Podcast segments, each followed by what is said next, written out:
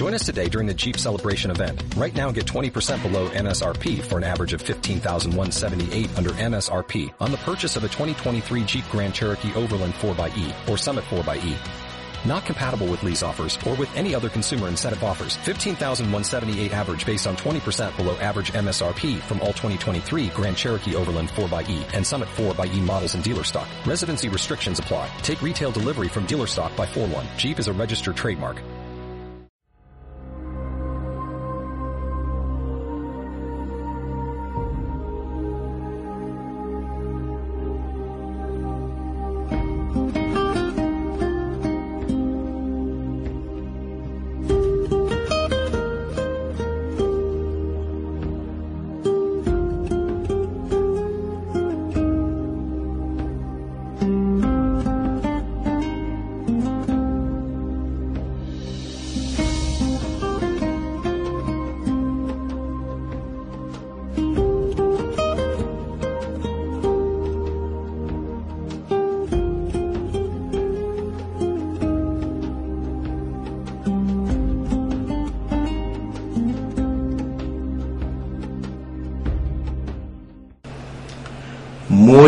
Buenas tardes a todos los que me siguen por las redes sociales.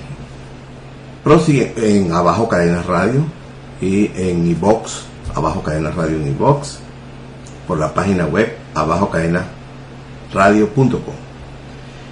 Prosiguiendo con los agravios de Colombia a Venezuela, quiero hacer un pequeño, una pequeña introducción hoy con el señor este Gustavo Petro, que fue candidato a la izquierda. Y ustedes han visto, por ejemplo, que Trump, cuando sancionó a, Venezuela hace, hace un tiempito, entre los, uno de los argumentos que usó es que la renta petrolera la estaban usando, eh, malgastando, algo así, la renta petrolera venezolana. Una de las razones por la cual esa gente es un desorden, que no sirven para nada. Y cuando le puso ahorita sanciones al oro, dijo algo parecido. Que está, él, él, él, él, el emperador del mundo y de los Estados Unidos, él no podía permitir que Venezuela eh, estuviera comercializando con el oro porque están malgastando, botando, mal destruyendo la naturaleza. Esos son los argumentos que emplea. Como si Venezuela fuera un estado fallido. No es Colombia, que produce droga de hace 60 años y toda la manda para Estados Unidos. Esa no es un estado fallido. El estado fallido es Venezuela, que no puede comercializar libremente su petróleo, como tampoco el oro y sus riquezas naturales. Porque eh, en Venezuela, el presidente de Venezuela, este y el anterior, sufren de una enfermedad infectocontagiosa muy peligrosa que se conoce como simpatizantes o creyentes de la religión marxista. Yo considero que Venezuela no necesitaba nada de eso, pero como el líder de la revolución, este Hugo Chávez, se dejó influenciar por Fidel Castro, estaba bien que él fuera solidario con el pueblo cubano por la bueno, todas las cosas que ha, ocurrido con el pueblo cubano, pero de allí adoptar la política, la ideología, la religión, todo, todo, todo, hasta la forma de hablar de Fidel Castro y de Cuba. Entonces, el lenguaje, las consignas, todo. Entonces, nos echó una vaina a todos los venezolanos, porque nos puso en la mira de los depredadores. No estamos hablando solo de los gobiernos, sino de las empresas multinacionales que son los que tienen realmente el poder. Esos son los que le están sancionando. Esos son los que aplican las sanciones. Y, el, y claro, y se valen de los gobiernos para que eh, aparezca que es una sanción del gobierno, del Estado. Pero los únicos que benefician esas sanciones son a las megas corporaciones porque se devalúa el país. Entonces, y han decidido actuar de una manera tal la Unión Europea y los Estados Unidos, haciendo ver que Venezuela necesita tutelaje. Y ya los canallas de la oligarquía neogranadina ya habían adelantado parte de esa propaganda Es decir, ellos son replicantes. Pero estos canallas, con el vocero, de, creo que el ministro de, de Finanzas, lo que sea de Colombia, había dicho que ya Colombia estaba lista para administrar a Venezuela. Es decir, algo así como que el Estado venezolano desaparece y entra Colombia a administrar, como por ejemplo que entrara Arabia Saudita al Yemen. Que ahí desapareció el Estado, desaparecieron las instituciones y ellos vienen a restaurarla. Eso pretende los canallas de la oligarquía neogranadina.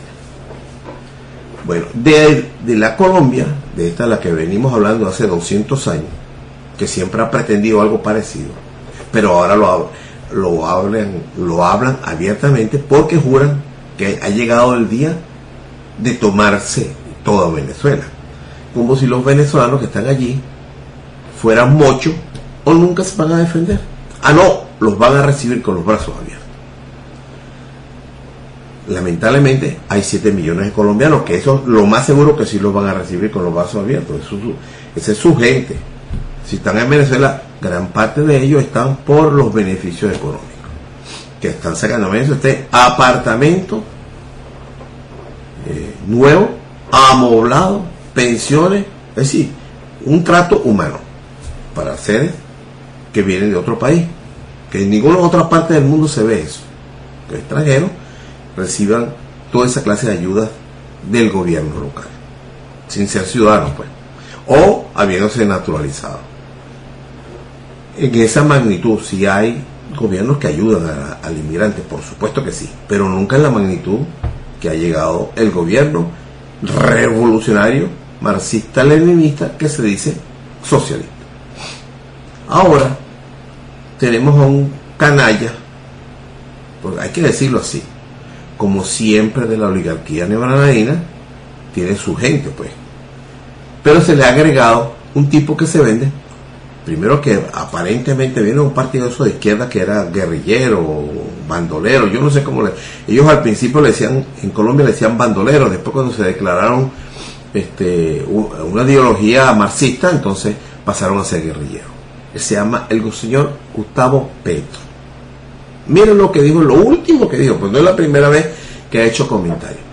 Que no le viene al caso, no, le, no tiene nada que ver con él, hasta en la, en la campaña electoral, él lo único que tiene que decir es, los asuntos de Venezuela son de Venezuela. Y Colombia es Colombia, como yo digo.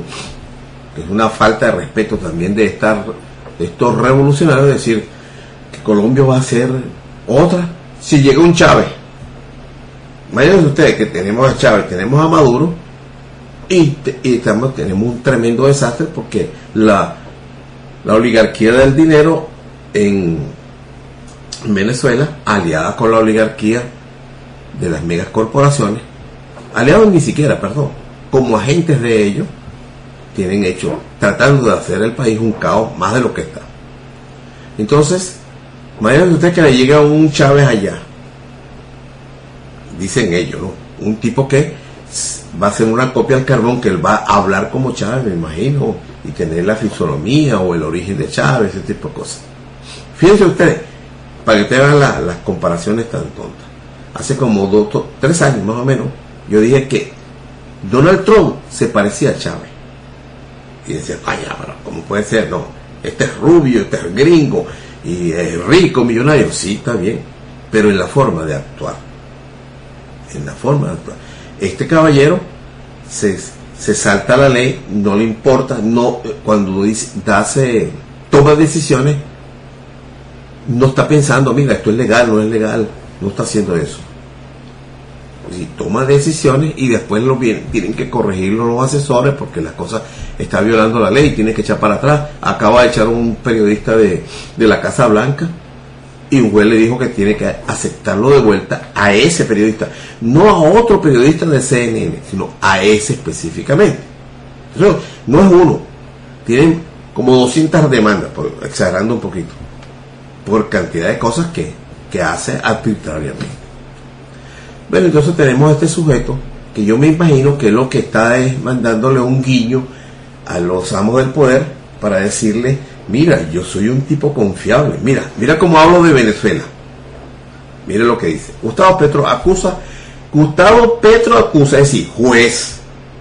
Gustavo Petro, juez, acusa a Maduro de liderar una roca para robarse la renta petrolera venezolana. Eso no es una revolución. Este infeliz se atreve a decir eso. Que el gobierno no es santo de mi devoción, Maduro no es santo de mi devoción. Él debería, para, él fue electo en abril, en enero, febrero, deberían convocar a, elecciones para elegir un nuevo presidente. Porque la elección que él acaba de hacer ahora, a principios de este año, es la, el referendo revocatorio atrasado y que fue iniciativa del propio gobierno realizarla. Porque cuando la, la oposición intentó hacerlo, cometió fraude. Firmas falsas, menores de edad, eh, personas que están privados de, de los derechos civiles, porque está metido en una cárcel, condenado, hasta que salga de allí. Bueno, una cantidad de irregularidades. Y no hay ningún preso, no hay ningún imputado por el intento de fraude. Pero entonces Maduro después dijo, bueno, vamos a ir a hacer unas elecciones. Entonces él piensa que adelantó las elecciones del, de abril. Y yo le digo, señor Maduro, usted se equivocó. Y todo lo que te están asesorando, te están asesorando mal. Repito, puedes tomar esa elección como un referendo revocatorio atrasado y por iniciativa del gobierno. Ok, ganaste, no lo dudo. Lo que sí te recomiendo para el año que viene es una recomendación. Porque los que te adversan no son ningunos pendejos, ni se chupan el dedo. Convoques a elecciones o que el Consejo Nacional Electoral o la Asamblea Nacional convoque a elecciones para el próximo año. Cuando a ti, a ti se te vence, porque tú fuiste electo en abril. Ahí comienza tus seis años. Y te recomiendo que no hagas lo que hiciste en las dos últimas convenciones de tu partido, que te elegiste, funcionaste como un monarca, como hacen en Acción Democrática, COPE, y todos los partidos de Venezuela, y como hacen en los partidos comunistas, que llegaste y dices, bueno, el partido me dijo que yo escogiera la directiva, y tú empezaste a dedo y escogiste toda la directiva del partido, no hubo elecciones internas. Yo te recomiendo que abras las postulaciones para los que aspiren dentro de tu partido ir a la elección. Porque eso no divide. Eso es lo que dice que la revolución no es una persona, es un proyecto. Y los proyectos políticos no se quedan en la vida de una persona. Por eso es que ustedes sacan a Chávez 15, 20 veces al día, citan a Chávez, ¿no? Porque ya lo están tratando de vender como un santo que creó una iglesia, como, alguien creó una iglesia, como Jesucristo, cuando que ni siquiera él quiso crear, que crear una iglesia, pero así lo hicieron pues después. Él fue el líder fundador del cristianismo y todas las citas son de él. Bueno, eso es lo que están haciendo ustedes. Todas las citas son de Chávez. Una revolución para que dure, real, auténtica, fue lo que sucedió en Venezuela. Bolívar nos liberó y los venezolanos que sucedieron a Bolívar tomaron decisiones y nos hicieron venezolanos. Tú, Maduro, Chávez, llegaron a la presidencia porque en Venezuela la gente eh, de la época de paz decidieron crear la República de Venezuela. Si hubiéramos seguido siendo neogranadinos, tú y Chávez hubieran llegado a la presidencia. Porque la oligarquía neogranadina, tú has visto que tiene el control de eso y ellos no van a ser tan pendejos para dejar que unos, unas personas humildes lleguen a la presidencia de Colombia. Entonces, te hubiera, hubiera sido un cero a la izquierda, no hubieras aparecido en la historia. Ni tú ni Chávez. Olvídense eso, no hubieran tenido posibilidades de ni siquiera ingresar a la academia militar como lo hizo este Chávez. Y tú si hubieras seguido siendo sindicalista, lo más seguro. o como hacen en Colombia, que a las izquierdas los van exterminando poco a poco. Todo el que se destaca lo van exterminando. Y quizás lo que está haciendo este sujeto, llamado Gustavo Petro, es este, comprarse un seguro de vida atacando a Venezuela. No es nadie para decir esto. Maduro libera una roca para robarse la renta petrolera venezolana. Es algo parecido que Venezuela es un país narcotraficante. Parecido, pues. Va por la misma tónica. Está agrediendo al país este sujeto de la izquierda.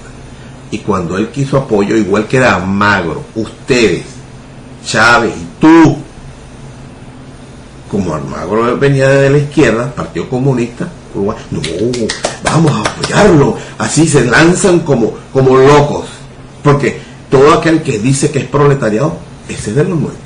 Ahí está, mira cómo les pagó. Así es la izquierda. Así son los marxistas leninistas. Porque ellos saben, yo hablo de las cúpulas, yo hablo de, lo, de la gente común y corriente que solamente sirve para repetir consignas. Le dicen, el qué sé yo, eh, Maduro para para el 98 o Maduro para el 98, eso es lo único que ellos saben. Ah, Yankee, Yankee Cojón y cosas así por el estilo. Ese yo no hablo de ese tipo. Yo hablo de los que están en las cúpulas, ellos saben lo que están haciendo. Como tú y la gente que te rodea mi recomendación, si tú quieres demostrar que hay un país democrático en Venezuela, que ningún partido debería existir una ley que obligatoriamente todos los partidos políticos tienen que hacer elecciones internas supervisadas, que se vea que es por el voto directo, secreto, directo y secreto, que nadie, y uninominalmente por nombre y apellido. Se tiene que acabar en Venezuela ese voto de plancha. Que es una revolución debería haber acabado con eso. No, pero es que a todos les conviene.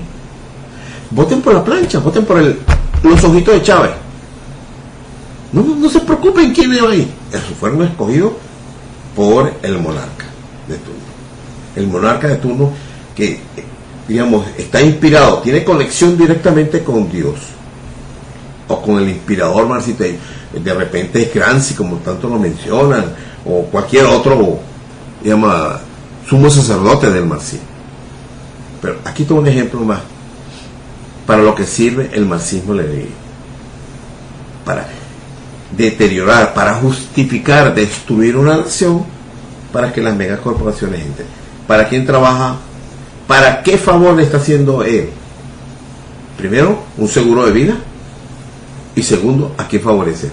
Maduro se quiere robar la renta petrolera. Debe ser, debe ser que está afectando el contrabando de extracción de gasolina. Afectando a la clase proletariada colombiana. Y por eso el tipo está molesto. Se quieren robar. Ser que Maduro se va a robar toda la gasolina la va a usar en la va guardar para usarla él. La gasolina que antes se iba para Colombia. Me imagino que deben haberla reducido. Bueno, esto es lo que quería hacer eh, la mención, la introducción del programa de hoy. Que esto, esto es nada, esto es montones. Yo podría tener este programa indefinidamente, los agravios de Colombia y Venezuela, que sirve como punta de lanza para que la Unión Europea, los, los países de Grima, perdón, de Lima, y todos aquellos que trabajen para las megacorporaciones, que se venden, porque reciben financiamiento de ellos, entonces eh, satanicen a Venezuela para justificarlo. El mejor ejemplo es que la izquierda, eso es la izquierda. Por eso es que el marxismo-leninismo no cuadra con la idiosincrasia del pueblo provincial, con el origen nuestro, con lo que de lo que nosotros nacimos. Nosotros nacimos de Bolívar y de la gente que creó la República de Venezuela. Páez y la gente de la época. Que el marxismo leninismo, obedeciendo eso a intereses extraños, sataniza. Porque Ike traicionó al libertador. No, nos hizo venezolanos. Se termina traición. Digo, no, los venezolanos no vamos a hacer lacayo de la oligarquía neogranadina. Nosotros lo vamos a hacer, vamos a hacer nuestro propio país, como existió Venezuela 300 años antes. Pero eso no lo ven usted así. Traicionó el ideal del libertador. Y el libertador solo sirve para decir que Estados Unidos está destinado a plagar la, América de miseria. Para eso es lo único que citan a Bolívar. No sirve para más nada. Solo sabe todo el mundo. Porque después todas las demás citas son de los sumos sacerdotes del marxismo leninismo. Entonces ya dos, dos cosas, ¿no? Convoca elecciones el año que viene. Prepárate. Muestra tu liderazgo dentro del partido y que alguien salga a disputar. Hay bastante. No hay otra forma. No puede ser que el partido mayoritario de Venezuela diga que tiene todo el valor del mundo para ganar todas las elecciones, 19, 20, 22 elecciones, y le tenga miedo a la confrontación interna. Dentro del partido, donde están todos los chavistas, le tienen miedo a contarse. ¿Qué tal? y lo mismo con todos los demás partidos, no importa que tengan, no es cuestión del número, es cuestión del procedimiento para elegir a los líderes. Eso no lo han aprendido desde que entró la democracia aquí que se nos estaban vendiendo Rómulo Betancourt y toda esa gente. No han aprendido. Democracia interna, nombre y apellido, voto universal y secreto. Y el, cualquier persona de Santa Elena de Guairén puede ser un candidato a la presidencia si se postula. Porque no puede ser las limitaciones. ¿Quiénes son los quiénes pueden ser los candidatos a la presidencia del Partido Socialista Unido de Venezuela? Ah, Maduro y Diosdado nada más. Ah, bueno, vamos a elecciones. Así no funciona la democracia.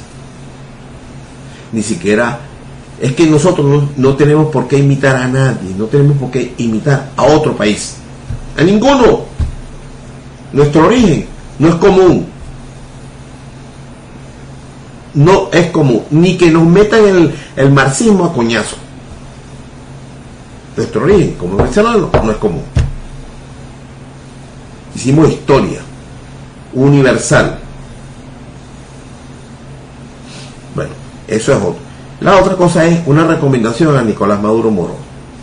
No vaya a México a la toma de posesión. Excúsese, envía al canciller, envía a otra persona, a la esposa, quien sea, pero usted no vaya a México. Una recomendación, no vaya a México. Porque México, por muchos años, liderizó una campaña en su contra y en contra de Chávez. 20 años liderizaron. Y en México, en este momento, hay una conmoción del otro mundo. El pueblo votó, pero como se dice, masivamente. En México no han dicho cómo fue la votación tan extraordinaria que sacó López Obrador. Fue una cosa, dicen que auténticamente el 90% votó. Fíjense cómo quedó el Congreso mayoritario Senado, em, Cámara de Diputados, arrasaron. Pero esto fue el pueblo. Pero los líderes de los partidos están viviendo y con mucho dinero. Los líderes de las empresas, de las megacorporaciones que están en México, que pueden ver eh, en cierta forma en peligro sus inversiones, usted allá representa lo que ellos menos desean. A pesar de que López Obrador al principio fue muy guabinoso. Entonces, la oposición que este López Obrador va a tener en México podría decirse que va a ser peor que la que tuvo Chávez y usted en Venezuela. Entonces, ir allá es como hizo Fidel cuando llegó Chávez. Parecido. Darle de qué hablar a todos los que se van a enfrentar. No tienen pueblo, pero tienen los medios de comunicación, los bancos, los inversionistas, las empresas. Entonces, darle de qué hablar a esa gente que lo vean a López Obrador alabándolo a usted y usted alabando a López Obrador cuando él era muy guabinoso en su campaña electoral. Entonces, hay que tener un poquito de dignidad. Usted no vaya por Nicolás Maduro, vaya en representación de Venezuela. Y yo le recomiendo, no vaya, a pesar de que le digan todos los alamecates que le rodean, que no están interesados en si le va bien o no le va mal, si le crea conflictos. Recuerde, las provocaciones traen consecuencias. Las provocaciones. Cada vez uno se tiene que defender, pero no es necesario la provocación. Yo pienso, en mi opinión, que la, su presencia en México, en la toma de posesión de López Obrador, es un factor perturbador. Y puede ser un factor también para que pueda correr peligro su vida y la de López Obrador. Hay mucha gente poderosa, sumamente poderosa, que esa, ese binomio lo ven con mucho recelo y peligroso recelo. Yo espero que lo escuchen y que su adulante le digan esta recomendación y la reflexione solito, piensen lo conveniente o no de ir a México. No va a pasar nada si usted no va. Nada va a pasar. Si México tiene intención de tener buenas relaciones con Venezuela. Entonces, es mejor no perturbar. como que usted hubiera ido a la toma de posesión de Pedro Sánchez. Porque aquel es del Partido Socialista Unido, Partido Socialista Obrero Español. Repito, no vaya a México. Y evite esa perturbación en un acto del pueblo mexicano que, mira, por, avalancha eligió a López Obrador. Esta es mi recomendación. No, antes de comenzar con el programa. Bueno, he dado como tres, ¿no? Pero las más importantes son no acuda a México y las cosas de este Petro, que desde la campaña electoral viene tirando su puntica, ¿no? De, de como que yo no fui, tira la piedra y esconde la mano. Y él ha atrevido, acaba de decir ahorita que, que, que en Venezuela, repitiendo la matriz de opinión que están haciendo los, medios de comunicación, eso es una repetición, eso es una matriz de opinión, para que los replicantes se lo crean. No había un tribunal, un juzgado, algo que sentencia que Venezuela está haciendo. Todo, todo lo que están haciendo es para crearle dificultades económicas a Venezuela. Y viene este canalla a decir que el otro se va a coger el dinero. Si lo poco que pueden manejar, tienen que mantener las pensiones, las ayudas que dan para los, eh, digamos, las personas que no han tenido pensión, pues ayudas económicas que hay para la gente pobre, y los salarios. Entonces, si ellos se llegaron a coger el dinero, no tienen para pagar eso. Y entonces, ah, ¿cómo hacen? Se les enciende el país. Y eso es lo que están buscando en el exterior. Que no tengan ni para pagar la nómina estatal. Y si no tienen para pagar la nómina estatal, se les enciende el país. Y vienes tú a decir que se está robando el dinero. No en este momento no se lo podrían robar. Primero porque escasea, porque se lo quedan los banqueros, por orden del imperio, ¿no? Se lo quedan los banqueros. Entonces, si no tiene efectivo, ¿cómo va lo poco que recibe? No lo va a distribuir para mantener más y para correr la arruga de la estabilidad política y económica, por lo menos interna. Entonces, esa era la recomendación que quería darle a, a Nicolás Maduro, porque yo no deseo que Venezuela sea destruida ni invadida. No lo deseo yo no quiero ver el escenario de Libia, de Siria, Irak, Afganistán. ¿Por qué? ¿Por qué? Yo no he tenido ningún cargo en ningún gobierno, ninguno. Pero no puedo, yo no puedo desear la destrucción del país. No, ahí están mis raíces. ¿Quieren que desaparezca Venezuela? Por eso que estoy haciendo este programa. Para que haya conciencia Eso de los nacionalismos. La izquierda marxista-leninista no le gustan los nacionalismos. Igual que el capitalismo globalizador. Se dan de la mano y se, se dan de lo lindo. Porque los nacionalismos impiden el saqueo. Las ideologías globalizadoras como el marxismo-leninismo y el capitalismo depredador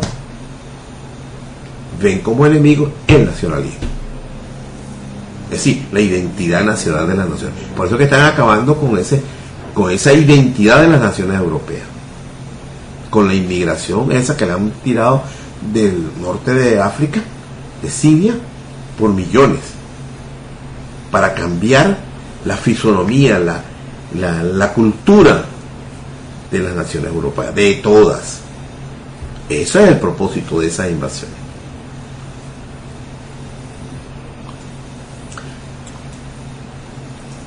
Bueno, ahora sí vamos a proseguir con eh, los capítulos de la, del libro de Marco Antonio Ángel, Los agravios de Colombia, Venezuela.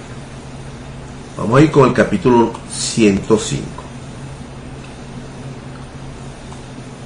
Creo que es el capítulo que, que me corresponde ahorita. 105, no, perdón. Ya este ya lo dije. Pero un momento. Sí, me había equivocado. Es el 106 y 107. Ya, ya voy con el 107. Vamos a comenzar con el 107. la vez pasada tuvimos el 105 y 106. Ahora el 107. Capítulo 107. La integración no puede estar por encima del interés de un Estado. Y eso nos lo metieron lo primerito que nos comenzaron a vender en el gobierno de Carlos Andrés Pérez, uno es la integración. Vamos a integrar. La frontera dinámica, tiene que haber una cosa. Que pareciera que en, la frontera no existieron dos estados.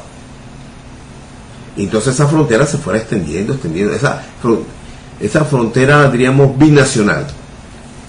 Porque habría que teníamos que integrar. Pero resulta que la integración no fue que los venezolanos hicieran negocio en Colombia y, los colombianos en Venezuela. No. Los venezolanos de la oligarquía del dinero se fueran a montar los negocios en Colombia porque era más barato. Y de Colombia nos llegó no inversión colombiana, nos llegó fue la pobreza colombiana. Entonces, el Estado venezolano tenía que cargar con la pobreza colombiana y los colombianos se beneficiaban de la oligarquía del dinero que hizo inversiones allá. ¿Verdad, Mendoza? De la Polar, de los arroceros y toda esta gente, montaron sus industrias en Colombia. Esa es la integración que buscaban ellos. Absorber a Venezuela, arruinarla, bajarle el nivel de vida para que se pudiera integrar al pacto andino. Yo solo he comentado a ustedes, le he hecho las razones por las cuales bajaron el nivel de vida venezolano. Para que los, los comerciantes, los industriales, entre comillas, que todo lo importan, lo que hacían era ensamblaje, pudieran tener precios competitivos en el mercado andino. Pero a la final no hicieron eso.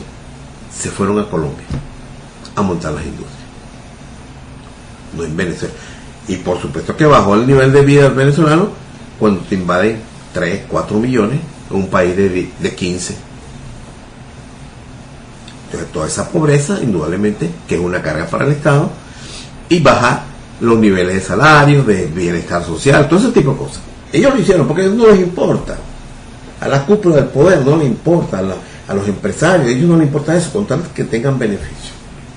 Y así se hicieron muchos empresarios venezolanos y banqueros también. Esta es la razón pues de este pensamiento.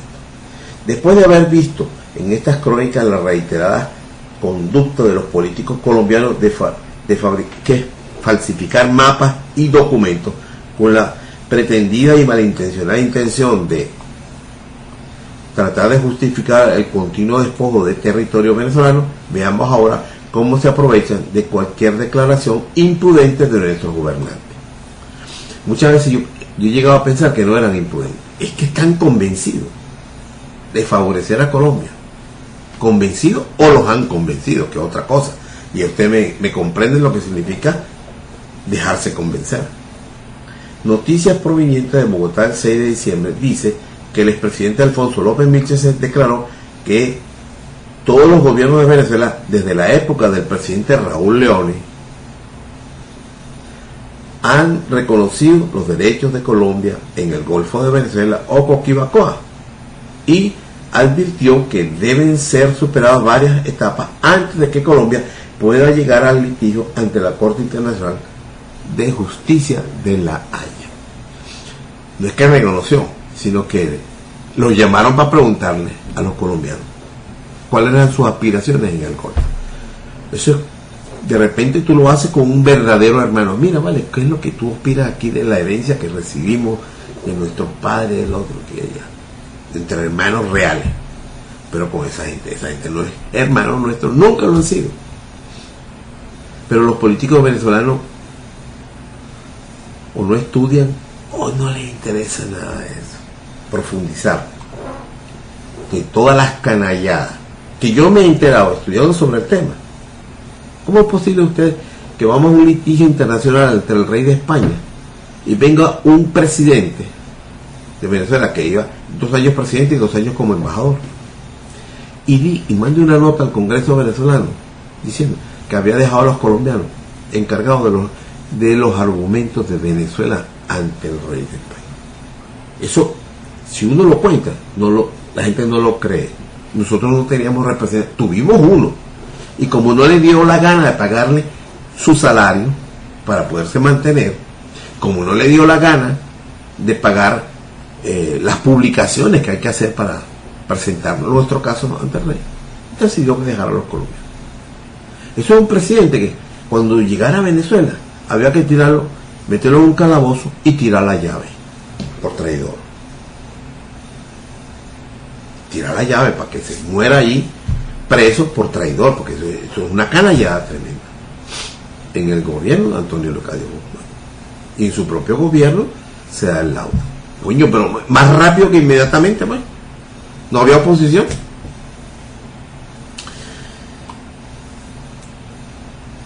Agregó, agregó más adelante, cada vez que Venezuela ha enviado misiones a discutir con delegaciones de Colombia las líneas divisorias en el interior del Golfo, lo que está haciendo es admitir que Colombia tiene derechos en el Golfo. Y eso lo han hecho los gobiernos de acción democrática como los de Raúl León y Carlos Andrés Pérez. Y los gobiernos de orientación copellana como Rafael Caldera y Luis Herrera.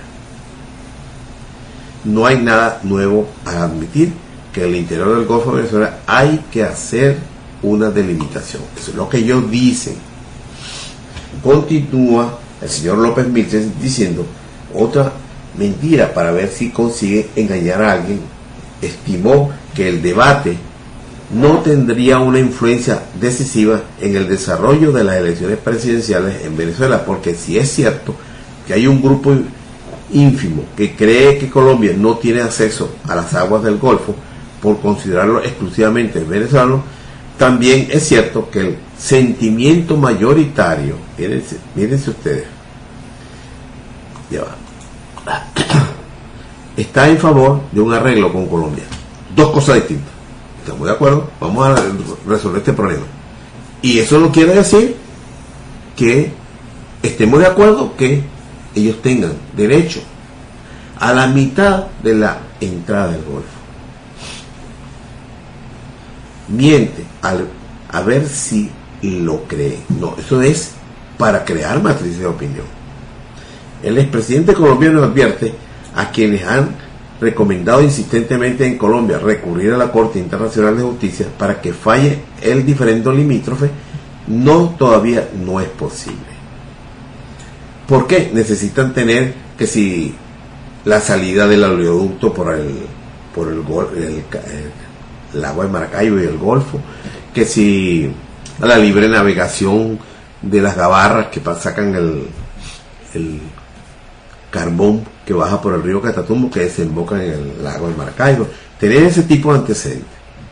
No existe, dijo López Miches, la posibilidad de escoger entre las conversaciones directas y la apelación a la Corte Internacional, pues de acuerdo con el Tratado Colombo-Venezolano, es necesario sentir, surtir una serie de etapas. Después de las conversaciones sigue la mediación, los medios de oficio, el arbitraje y finalmente la apelación ante la Corte, ante la cual hay que demostrar que se agotaron esas etapas y en el caso de, este diferente no se ha cumplido. ¿Hasta cuándo hay que demostrarle a los políticos colombianos que ellos no pueden en ningún ninguna forma obligar a Venezuela a acudir a un arbitraje o a una corte internacional? El mismo tratado que ellos invocan tiene sus excepciones. Pero como en Venezuela todo es posible. Ahora mire cómo escribía la revista Z de la época. Este, este Poleo. Pues acuerdo. 1988. La revista Z número 727 del 8 de septiembre de este año señaló que desde el inicio del gobierno del presidente colombiano Virgilio Barco se dedicó a reeditar las negociaciones sobre el diferendo luego del letardo que éstas sufrieron a raíz del fracaso de la hipótesis de Caraballeda en 1980.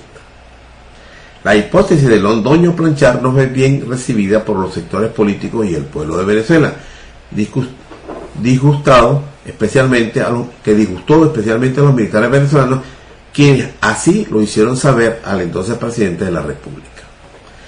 Queda desmentida la falsa intención o declaración del señor López Michelson cuando dijo que es solo un grupo ínfimo el que, el que no está de acuerdo en que Colombia tenga derechos en el Golfo de Venezuela. Repito, la tesis de ellos era la mitad de la Guajira. La no asistencia de Venezuela a sus recursos, a su gente, en el laudo español, la, consiguieron la mitad. Consiguieron lo que pedían, la mitad. Que dice que debía salir de los frailes. Pero resulta que ahí no hay unos frailes, sino unos mogotes llamados los mongues. Ese errorcito se cometió. Pero le daba la mitad. Pero el error estuvo en la demarcación que los demarcadores venezolanos y los colombianos no se sabe con qué astucia o qué ignorancia fijaron Castillete, que no estaba ni siquiera en el texto del lado. Un error, otro error, otro error. Esa es la diplomacia venezolana y los gobiernos venezolanos. Que estos bandidos de, los venezolanos quieren reparar concediendo a Colombia lo que nunca tuvo ni aspiró. Nada en el Golfo. Porque si hubiera si se hubiera partido la Guajira por la mitad, que tampoco le correspondía, eso no tiene agua en el Golfo. Están a la, casi a, más de 100 metros del Golfo, por la demarcación errónea que hicieron de Castillete. Esa es la razón por qué están allí. Bueno, a pesar, a pesar de que Julio Londoño Paredes y Virgilio Barco reiteran frecuentemente la vocación pacífica de Colombia en en torno a la diferendo, al diferendo, los hechos de estos dos años indican lo contrario. El nombramiento de una ultranacionalista y provocador radical como Londoño para la Cancillería dice mucho de las malas intenciones de Barco. Al tiempo, al mismo tiempo, perdón, la jugada de Barco de revivir el Tratado de 1939 y la aventura de la corbeta Caldas en agosto de 1987. Son nuestra, son muestras nada amistosas. El rechazo de los sectores venezolanos hacia Londoño se inició en 1980. En aquella oportunidad se produjeron ruidosas manifestaciones en su contra. Grupos numerosos de venezolanos lo aguardaron en aquella oportunidad en Caraballeda y en los muros de La Guaira y Caracas. Fueron pintadas las consignas para la delegación negociadora colombiana. En ese año Londoño fue declarado persona no grata por parte de varios movimientos nacionalistas venezolanos. Fue recibido en el Hotel Tamanaco con otras manifestaciones en contra. Pancarta que decían Londoño vete, vete a Caldas, Londoño miente y hasta Londoño rima con coño. Una campaña de similar factura le dieron a entender al canciller colombiano lo poco simpático que resultaba para los venezolanos. Lo de, lo de la campaña contra este Londoño fue posterior a lo de Caldas, ¿no? casi un año después. Este, eh, la impresión de que todo se ocurrió al mismo tiempo. ¿no? La campaña en el hotel Macuto Cherto, que era donde se iba a firmar el Tratado de Caraballeda, y es verdad, La Guaira, todo eso se pintó. Caracas y La Guaira, cuando estaba la delegación bajando y ellos vieron todo, y la gran manifestación que hubo frente al hotel. Eso impidió, o fuera suficiente excusa para decir, bueno, no vamos a firmar. Pero después vino el eh, después vino Londoño al Tamanaco. Y ahí también hubo manifestaciones con pancartas y todas esas cosas por el estilo, que son lo que se refiere al final. Ahora, a Londoño, como que le tienen, lo tiene escondido para lograr apresurar la integración de Venezuela a Colombia. Y no solo la integración comercial con Colombia, cada vez nuevas tácticas en vez, cada vez nuevas agresiones. Eso es lo que siempre hemos presentido de toda esta, digamos, estrategia neogranadina con respecto a Venezuela. Capítulo 108. Déjeme acercar esto un poquito. Recuerdo, el recuerdo de los despojos hechos a Venezuela por Colombia será siempre una fuente de rencor hasta tanto no se corrijan los errores y se supriman los atropellos. Miguel Ángel este Angeli. La, la teoría del londoñazo es el título de un reportaje aparecido en el número 727 de la revista Z del 8 de septiembre de 1988, redactada por el economista Josefina Alvarado, que reproducimos en parte. La mera presencia de Londoño en el cargo de canciller de Colombia ha creado un ambiente de agresividad que nada favorece las relaciones colombo-venezolanas y produce un grave perjuicio a los muchos colombianos serios y trabajadores que han buscado en Venezuela una vida menos amenazada y más holgada, retribuyendo lo que reciben con su trabajo. Lo que podría ser una relación de hermanos se ha convertido con la ayuda de un imprudente canciller en, en el hecho de achacar todos y cada uno de los males que se quedan hoy en día a la convulsionada Colombia y que inevitablemente se traspasan hacia el estado, hacia el lado de la frontera nuestra a un gran preconcebido llamado corriente londoñazo.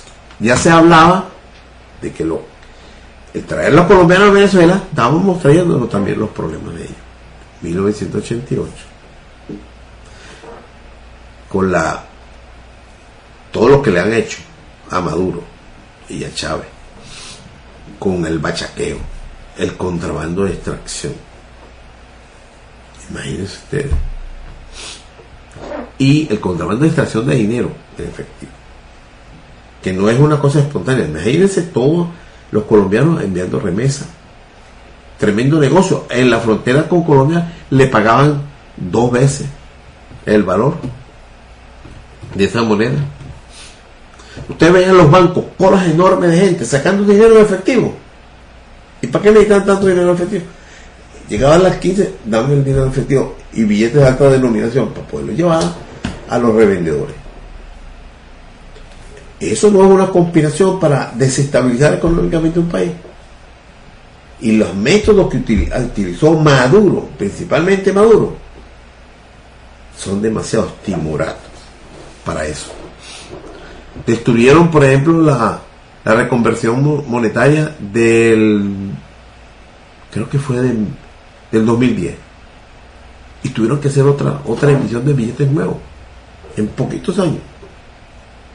¿Qué país? Mire, en, en otros países cuando se eh, agarraban la, la cantidad de, de billetes venezolanos, se contaban era por toneladas, no por la cantidad de billetes que había. Toneladas, porque le habían hecho creer a la gente que si compraban esos billetes, cuando viniera el nuevo gobierno se los iban a pagar eh, como en oro, pues, en dólares. Entonces la gente se volvió como loca comprando billetes. Y eso creaba un desabastecimiento de dinero en Venezuela Y indudablemente, cuando hay escasez de algo, cuesta más. Y cuando cuesta más, los comerciantes suben los precios. Para aprovecharse pues de eso. Todo es, el que diga que esto no fue planeado, bueno, es un ingenuo pues, un robot, un replicante. El londoñazo, dice la economista, es el plan coherente de agresiones programadas contra nuestro país. Nos mandan sus leprosos, dos de cada cinco de los leprosos que, que están en nuestros leprocomios son colombianos. Nos mandan sus locos, nos mandan sus ampones comunes, vagos, maleantes, sus desempleados. Luego alegan que están progresando, porque su tasa de natalidad está disminuyendo. Emisoras de Cúcuta transmiten programas en vivo desde San Antonio, colocan 30, 30 agentes en Castillete y obras incluyen una gran parte de la administración y, y sofisticados equipos de comunicación, patios de armas, de juegos, pistas de aterrizaje y varias patrullas. Roban aviones de las gobernaciones, es cierto. Su carbón agrede el lago de Maracaibo al exportarse el carbón colombiano por palmareo, que lo, lo exportan por un terminal de exportación de carbón de la Guajira venezolana y no por el territorio venezolano. Sus comisarios aterrizan en nuestras pistas y pretenden ser recibidos como con alfombra roja. Vuelan oleoductos y no hacen nada para impedir que los daños ecológicos irreversibles penetren a nuestro territorio. Que nosotros nos protegemos como podemos. Reivindicó el derecho de cualquier país por cuyo territorio o frontera pase o atraviese agua bajo un río común con otro país. De contra de contra controlar las fuentes de dicho río como común aguas arriba hasta su nacimiento y el otro estado aguas arriba se declara incompetente para controlar o evitar que se produzcan daños ecológicos. Eso lo hacía Colombia. Si le volaban el oleoducto en sus aguas arriba, a ellos no les importaba que aguas abajo traspasaran la frontera de Venezuela y nos creara tremendo problema. Y no les cobraban a Colombia los trabajos de, limpieza. El pago de los daños y permisos ocasionados es una medida adecuada, pero no suficiente. Pero no lo hacían ni siquiera han realizado los trabajos de rectificación del cauce original internacional del río Arauca. Desviados por ellos son premeditación y alevosía a la altura del caño bayonero. Es difícil que nos paguen por los costos totales de la limpieza y daños y perjuicios ocasionados por los derrames de petróleo originados en su territorio y que han causado ya daños ecológicos irreversibles en el medio detienen inocentes pesqueros y embarcaciones venezolanas en aguas legítimas de nuestro sur del paralelo 12, en la península de la Guajira, las cuales no corresponden por el lado español. Estamos obligados a defendernos con poco de conocimiento de la historia. Estamos obligados a defendernos. Con un poco de conocimiento de la historia podemos predecir decir momento en que atacarán. El ataque del presunto grupo guerrillero en Ureña de septiembre del 87 coincidió con la fecha del atentado septembrino cuando los conspiradores santanderianos y Padilla trataron de asesinar al Libertador. La inclusión pirata del Calda y de la Independencia a dos días del día 7 de agosto de 1987. Frente a cada provocación o ataque de los londoños de Bogotá y de sus agentes, dice el economista Josefina Alvarado, nuestro, nuestra respuesta debe ser oportuna, adecuada y que no nos quede ganas de repetirla, para que nos dejen tranquilos, nos ignoren y no se metan con nosotros acabado. En, este mes estamos hablando de noviembre. A principios de noviembre no mataron cuatro guardias nacionales y hirieron a diez. Del Magdalena al Esequibo, cuando el 26 de septiembre de 1987 agentes del Departamento de Administración de Seguridad DAS colombiano dan muerte por equivocación a dos ganaderos en Bucaramanga, al confundirlo con guerrilleros salió la noticia y la echaron, le echaron tierra al asunto. En cambio, cuando tropas venezolanas matan en defensa personal a guerrilleros del vecino país, de inmediato los delincuentes muertos los transforman en humildes pescadores. La población colombiana de Saravena va a un paro de protesta por los atropellos venezolanos e incluso aspiran a que se, se les indemnice a los familiares de los muertos. ¿Qué valor? Si fuéramos a cobrarle a Colombia la indemnización por los daños y perjuicios personales y materiales que sus nacionales han causado en este país, no alcanzaría la entrega de todo su territorio para pagarnos a la indemnización, a los daños y perjuicios que nos han causado es que ni siquiera lo intentan, que es lo peor. Bueno, hasta aquí las crónicas de los agravios de Colombia a Venezuela. Hasta un próximo capítulo, que Dios los bendiga. Que pasen buenas tardes.